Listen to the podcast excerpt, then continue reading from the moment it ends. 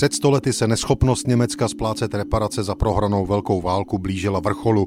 Německo mezi lety 1914 až 18 ničilo hlavně francouzské území, proto tyto reparace měly směřovat do Paříže. V létě 1922 už Francie došla k závěru, že se peněz zřejmě nedočká a avizovala radikální krok obsazení neboli okupaci Porůří, jednoho z klíčových regionů německého průmyslu. V českých národních listech ze 7. srpna 1922 čteme.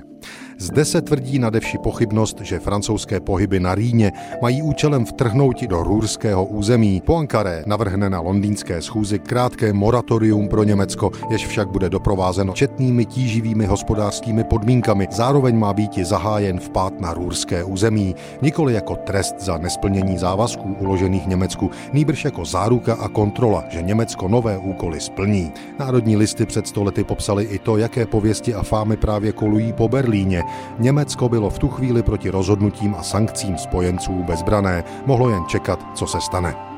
Dle pověstí kolujících v berlínských burzovních a bankovních kruzích připravují prý francouzi již pohyby vojska pro obsazení porůří. Na náš bezodkladný dotaz u berlínských příslušných míst bylo prohlášeno, že zde v Berlíně není o tom pranit známo. Rovněž tak málo jako v Duisburgu, Düsseldorfu a v Essenu. Pokud pohyby vojska pozorované v obsazeném území souvisí s úmyslem vtáhnout do porůří, nutno vyčkati.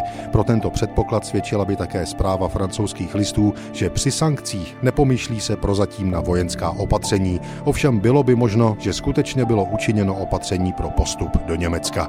Tolik národní listy 7. srpna 1922.